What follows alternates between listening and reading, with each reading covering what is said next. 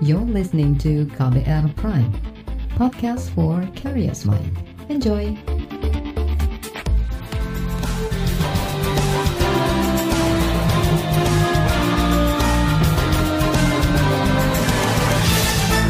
Halo saudara, senang sekali kami bisa menyapa Anda kembali dalam program KBR Sore edisi Kamis 26 Agustus 2021. Saya Agus Lukman kembali menemani Anda selama kurang lebih 30 menit ke depan. Sore ini kita menyoroti kebijakan pemerintah soal suntikan vaksin COVID-19 dosis ketiga atau yang sering disebut vaksin booster. Kementerian Kesehatan mengatur vaksin booster hanya untuk tenaga kesehatan yang berada di garis depan penanganan pandemi. Namun belakangan muncul kabar vaksin booster digunakan untuk selain tenaga kesehatan, seperti pejabat. Kabar ini muncul dari video sejumlah pejabat saat berbincang dengan Presiden Joko Widodo di sela kunjungan ke Kalimantan Timur beberapa hari lalu. Bagaimana mengawasi agar penggunaan vaksin booster tidak menyalahi aturan? Dan apa sanksi bagi pihak yang melanggar aturan penggunaan vaksin dosis ketiga itu? Simak ulasannya hanya di KBR sore. Saudara, sejumlah pejabat mengaku sudah mendapat suntikan vaksin COVID-19 dosis ketiga atau booster. Hal ini terungkap dalam rekaman video yang diunggah di kanal YouTube Sekretariat Presiden yang kemudian dihapus beberapa saat kemudian. Hal ini terungkap saat Jokowi melakukan perbincangan tidak resmi bersama Menteri Pertahanan Prabowo Subianto, Panglima TNI Hadi Cahyanto, Kapolri Listio Sigit, Gubernur Kalimantan Timur Isra Nur, dan Wali Kota Samarinda Andi Harun. Booster yang mereka terima berbeda-beda. Panglima TNI dan Prabowo mendapatkan booster vaksin Nusantara, sedangkan Isra Nur mengaku menggunakan booster vaksin Moderna. Oh belum, belum, oh, belum, oh, yang, yang ini ya booster ya. Ya, yang itu. Boosternya pakai apa Pak Panglima? Boosternya pakai Stretum, Pak. Stretum. Dari kami sudah ngambil. Stretum. Saya sudah booster sama Moderna. Oh, saya bukan itu. Sudah. Sudah booster semua, Pak. Saya sudah booster. Presiden belum, Pak. Pasti sudah. Enggak, saya nunggu, enggak nunggu. Belum ya. Nunggu Pfizer. Oh gitu ya. Oh, Katanya kalau Moderna agak demam ya? agak memang. Jadi lebih kurang 24 jam itu agak meriang. Meriang. Yang kalau lebih aman katanya apa itu? Katanya, katanya juga. Nah, Asyik sudah tiga kali Pfizer. Tiga. Pfizer Iya, eh, booster dia yang ketiga. Boosternya agak mesret. Men- Agak mesret aja. Yang ketiga. Iya. Tapi kalau Pfizer itu katanya tidak tidak tidak ada dua, ya dia kan vaksin tunggal dia. Pfizer. Bukan Pak. Pfizer bisa juga yang yang tunggal itu. Johnson Johnson. Oh, jenisnya yang tunggal. Yang lain tetap. Tetap dua ya. Mendengar pengakuan dari para pejabat tersebut, Presiden Jokowi menanggapinya dengan berkelakar dan sedikit sindiran. Iya, dia tadi kok. Anda benar, seger benar ya, wali kota. Mendahului kita. Iya, Pak. belum Nusantara belum. Belum, belum, belum, belum.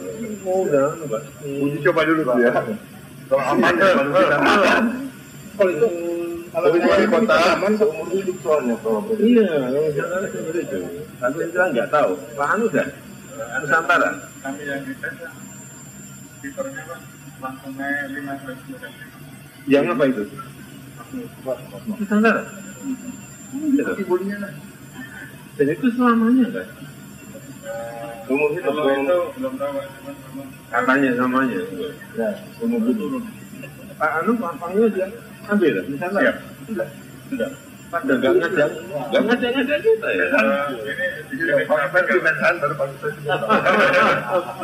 Sementara itu, juru bicara vaksinasi COVID-19 di Kementerian Kesehatan Siti Nadia Tarmizi menegaskan tidak ada booster vaksin COVID-19 yang ditujukan untuk selain tenaga kesehatan.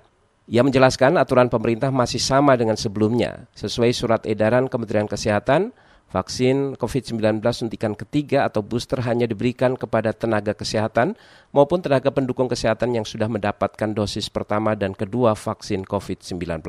Jadi mungkin uh, booster berbayar itu diinisiasi ada satu flyer ya yang menyatakan bahwa ada layanan booster berbayar satu. Kami tegaskan kembali bahwa itu sudah kami klarifikasi kepada pihak yang bersangkutan dan pihak bersangkutan mengatakan bahwa flyer itu dibuat pada saat uh, vaksinasi gotong royong uh, individu yang berbayar kemarin yang sempat kemudian dan ini sudah dibatalkan ya dengan adanya arahan dari Pak Presiden dan tentunya dengan adanya revisi dari Permenkes sendiri tentang vaksinasi berbayar yang hanya kembali lagi hanya untuk sifatnya vaksinasi gotong royong yang berupa badan hukum ataupun juga uh, korporasi dalam hal ini. Jadi tidak ada pembebanan pada individu. Yang kedua adalah sesuai dengan surat edaran Dirjen bahwa pemberian vaksinasi dosis ketiga atau booster ini hanya diberikan tenaga kepada tenaga kesehatan. Dan ini sudah menjadi tanggung jawab tentunya pemerintah daerah karena kan uh, Pak Menteri Kesehatan juga sudah sudah menggandeng ya auditor-auditor kita untuk kemudian nanti dalam pelaksanaannya untuk melakukan evaluasi mengenai ketepatan daripada sasaran ini. Jadi sampai sekarang adalah tentunya vaksinasi booster ketiga ini hanya diberikan kepada tenaga kesehatan. Itu tadi juru bicara vaksinasi COVID-19 dari Kementerian Kesehatan Siti Nadia Tarmizi. Kondisi ini menuai reaksi banyak pihak karena pemerintah sampai saat ini masih kedodoran untuk menggenjot percepatan pemberian vaksin COVID-19 dosis pertama dan kedua bagi masyarakat. Berdasarkan rata-rata capaian vaksinasi secara nasional, dari 208 juta orang sasaran vaksinasi, baru 28 persen yang sudah mendapat vaksin dosis pertama, sedangkan dosis kedua lebih kecil lagi yaitu sekitar 15 persen. Selain itu, Kementerian Kesehatan juga masih belum mampu menyelesaikan pemberian vaksin dosis ketiga bagi tenaga kesehatan. Hingga kini dari total 1,5 juta tenaga kesehatan, baru sekitar 34 persen atau 450 ribu tenaga kesehatan yang sudah mendapatkan vaksin booster. Saudara, di bagian berikutnya kami hadirkan laporan khas KBR kali ini menyoroti mengenai rendahnya capaian target vaksin booster untuk kalangan tenaga kesehatan. Kami hadirkan informasinya sesaat lagi. Tetaplah di KBR Sore. You're listening to KBR Pride, podcast for curious mind. Enjoy!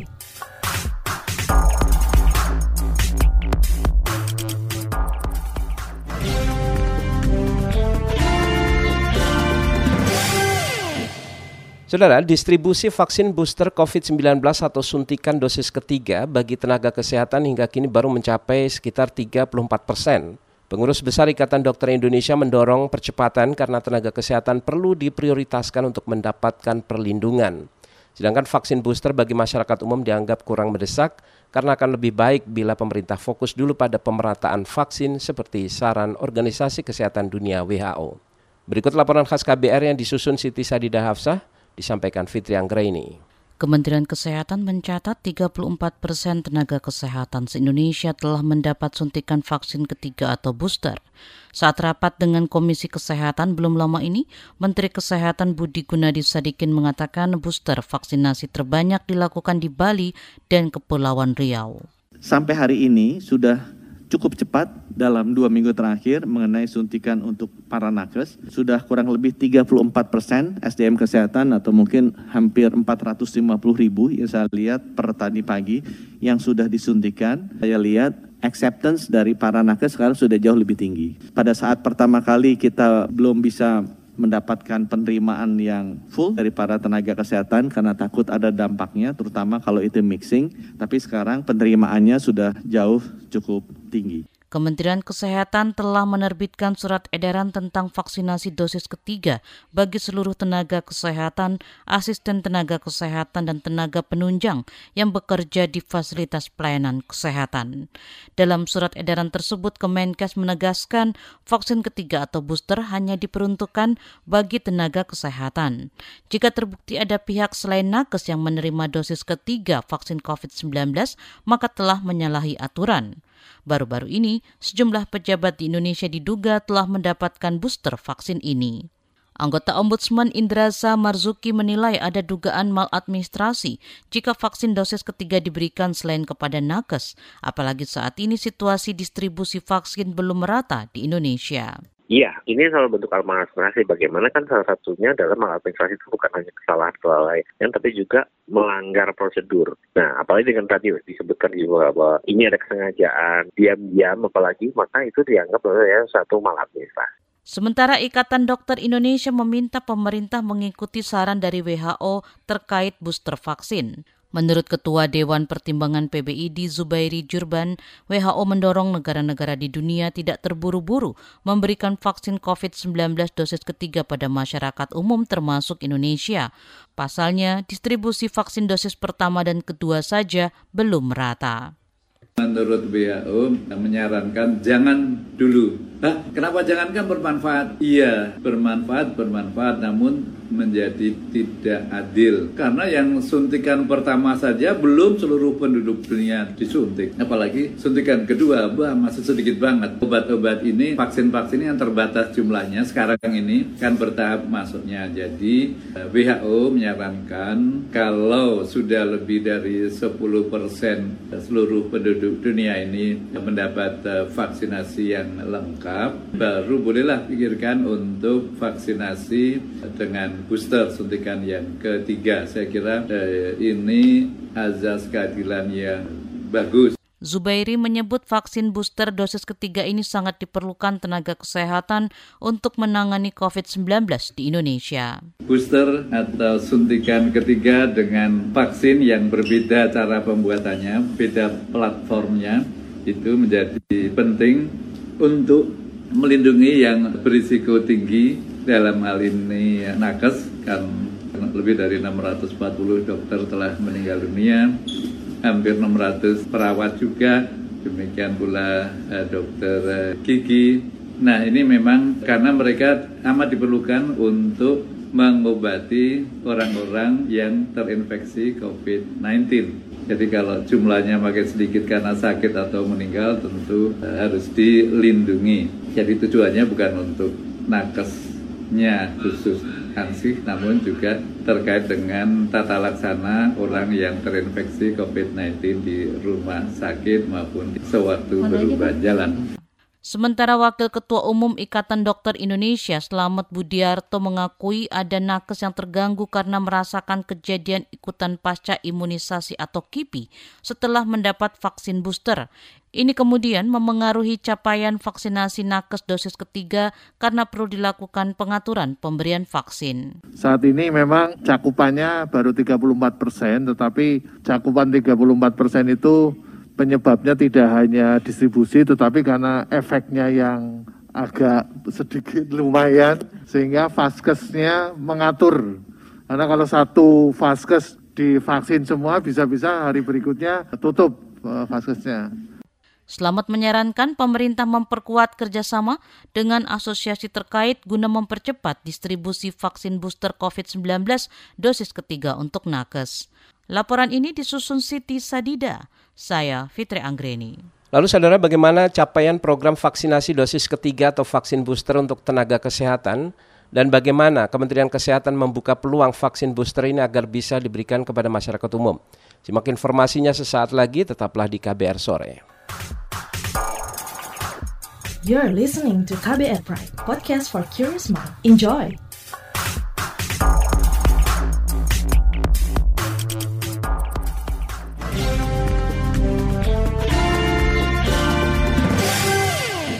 Anda masih bersama kami di KBR Sore. Saudara, Kementerian Kesehatan membuka peluang masyarakat umum bisa mendapatkan vaksin booster atau vaksin dosis ketiga hanya saja, Menteri Kesehatan Budi Gunadi Sadikin mengatakan vaksin booster ini tidak gratis alias ada biaya yang harus dibayarkan. Menteri Kesehatan Budi Gunadi Sadikin juga menjelaskan capaian target vaksin booster atau vaksin dosis ketiga bagi tenaga kesehatan se-Indonesia. Mengenai rencana suntik ketiga, memang suntik ketiga ini secara klinikal memang terbukti melindungi dan baik.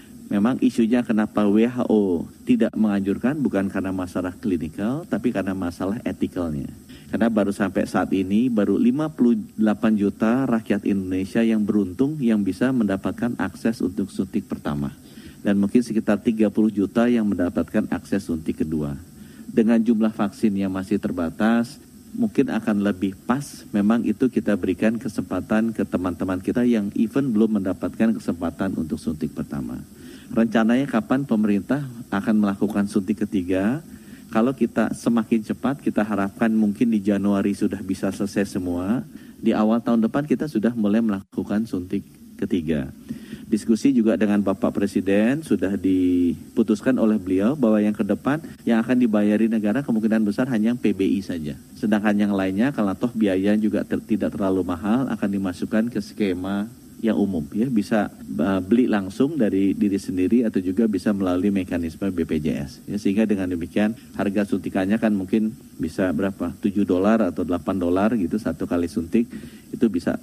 Atau sekitar nggak sampai 100 ribu ya. Atau 100 ribu sekitar 100 ribuan itu bisa langsung di, dilakukan oleh yang bersangkutan. Dan menurut pendapat saya kita akan juga buka secara terbuka vaksin-vaksin yang masuk sehingga rakyat yang ingin mendapatkan booster bisa memilih yang memiliki uang mau menyuntik 100 ribu atau 150 ribu bisa memilih sedangkan yang memang PBI kita bisa lakukan uh, subsidinya lewat BPJS. Budi Gunadi Sadikin juga memaparkan jumlah stok dan alokasi vaksin untuk akselerasi program vaksinasi di daerah. Suntikan uh, ketiga, ya. Sampai hari ini sudah cukup cepat dalam dua minggu terakhir mengenai suntikan untuk para nakes sudah kurang lebih 34 persen SDM kesehatan atau mungkin hampir 450 ribu yang saya lihat per tadi pagi yang sudah disuntikan dan paling tinggi ada di daerah Bali, Kepulauan Riau dan sesudah saya lihat acceptance dari para nakes sekarang sudah jauh lebih tinggi. Pada saat pertama kali kita belum belum bisa mendapatkan penerimaan yang full dari para tenaga kesehatan karena takut ada dampaknya, terutama kalau itu mixing. Tapi sekarang penerimaannya sudah jauh cukup tinggi. Dan untuk informasi Bapak Ibu, memang bagi para nakes yang suti ketiganya tidak nyaman dengan platform yang berbeda, kita tetap membuka opsi untuk suntik ketiganya boosternya dengan platform yang sama. Ya. Itu tadi Menteri Kesehatan Budi Gunadi Sadikin. Ini adalah mekanisme alokasi dan distribusi vaksin yang sudah kita bicarakan di KCP PEN dan di Ratas bahwa selain dengan pemerintah daerah untuk mempercepat akselerasi dan juga distribusi, kita bekerja sama dengan TNI Polri. Dalam alokasi vaksin, kita juga melakukan semua vaksin yang kita miliki, 80% akan didistribusikan ke daerah dengan komposisi 40% persen dinas kesehatan daerah, TNI 20%, persen, Polri 20%, persen, dan 20% persen lagi dialokasikan untuk program-program sentra vaksinasi di daerah. Tapi kalau memang 20 persennya tidak tercapai, program vaksinasi itu akan kembali menjadi tambahan alokasi untuk dinas kesehatan daerah. Sedangkan 20% buffer pusat itu kita lakukan untuk rumah sakit-rumah sakit vertikal, KKP, KKP, Poltekes, Poltekes yang ada di seluruh Indonesia. Karena biasanya semua unit Kementerian Kesehatan kita lakukan crossing daerah. Jadi apa pun KTP-nya boleh. Sementara itu, Saudara Lembaga Amnesty Internasional Indonesia mengingatkan pemerintah agar memastikan penyuntikan vaksin dosis ketiga atau booster benar-benar hanya untuk tenaga kesehatan dan bukan untuk pihak lain, terutama pejabat. Deputi Direktur Amnesty International Indonesia Wirya Adiwena mengatakan dengan persediaan vaksin yang masih sangat terbatas, seharusnya pemerintah memprioritaskan tenaga kesehatan dan kelompok masyarakat rentan yang terpapar COVID-19 untuk menerima vaksin lebih dulu, bukan memprioritaskan vaksin booster untuk pejabat. Amnesty menyebut masih rendahnya capaian vaksin lengkap pada kelompok lanjut usia, baru sekitar 16 persen dari target warga lanjut usia yaitu sebanyak 12 juta orang. Selain itu, cakupan vaksinasi lengkap pada kelompok masyarakat rentan juga baru 5 persen dari total target 140 juta orang. Lembaga Lapor COVID-19 prihatin dengan adanya pengakuan sejumlah pejabat yang sudah mendapat vaksin dosis ketiga. Informasi selengkapnya kami hadirkan sesaat lagi, tetaplah di KBR Sore. You're listening to KBR Pride, podcast for curious mind. Enjoy!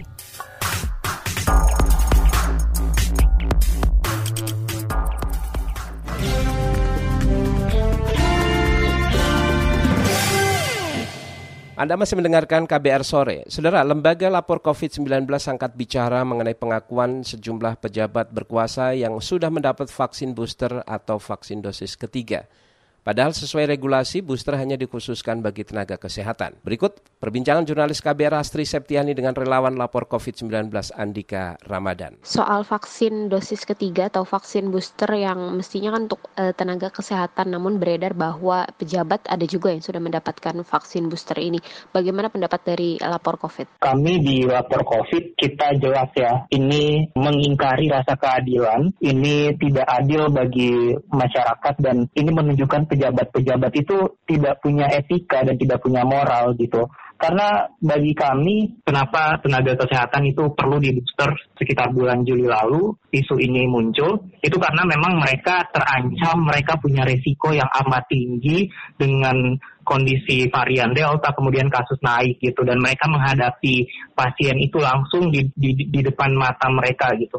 Dan ini alasan ini tidak relevan dengan para pejabat yang kami yakin mereka itu punya penjagaan yang super duper ketat, uh, tindakan yang dilakukan pejabat pemerintah mendapatkan vaksin booster sementara nakes masih banyak belum uh, dapat vaksin booster, kemudian uh, ratusan juta orang bahkan dosis pertama pun belum dapat ini tindakan yang serakah dari para pejabat. Mas, kalau melihat aturannya kan di surat edaran Kemenkes vaksin ketiga ini hanya diperuntukkan bagi tenaga kesehatan.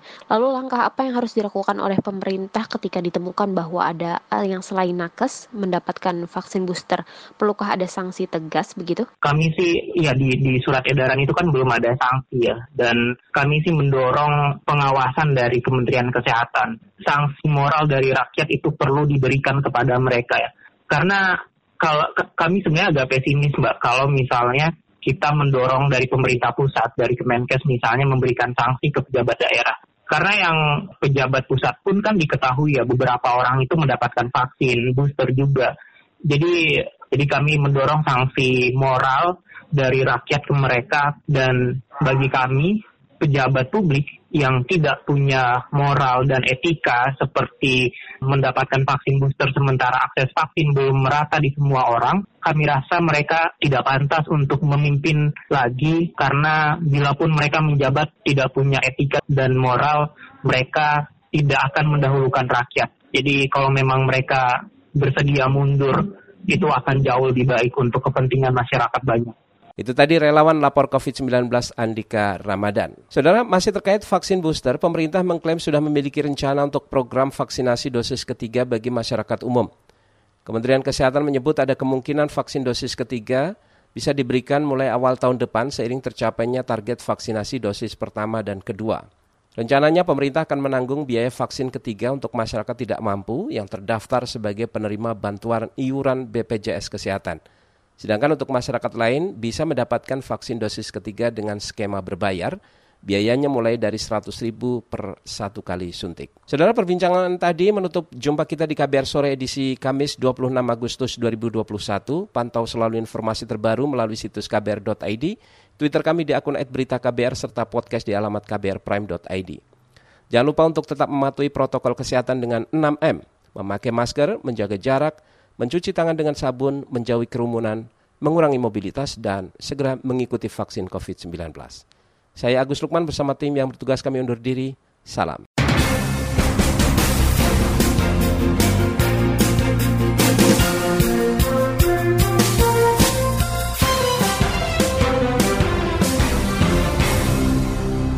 KBR Prime, cara asik mendengar berita. KBR Prime, podcast for curious mind.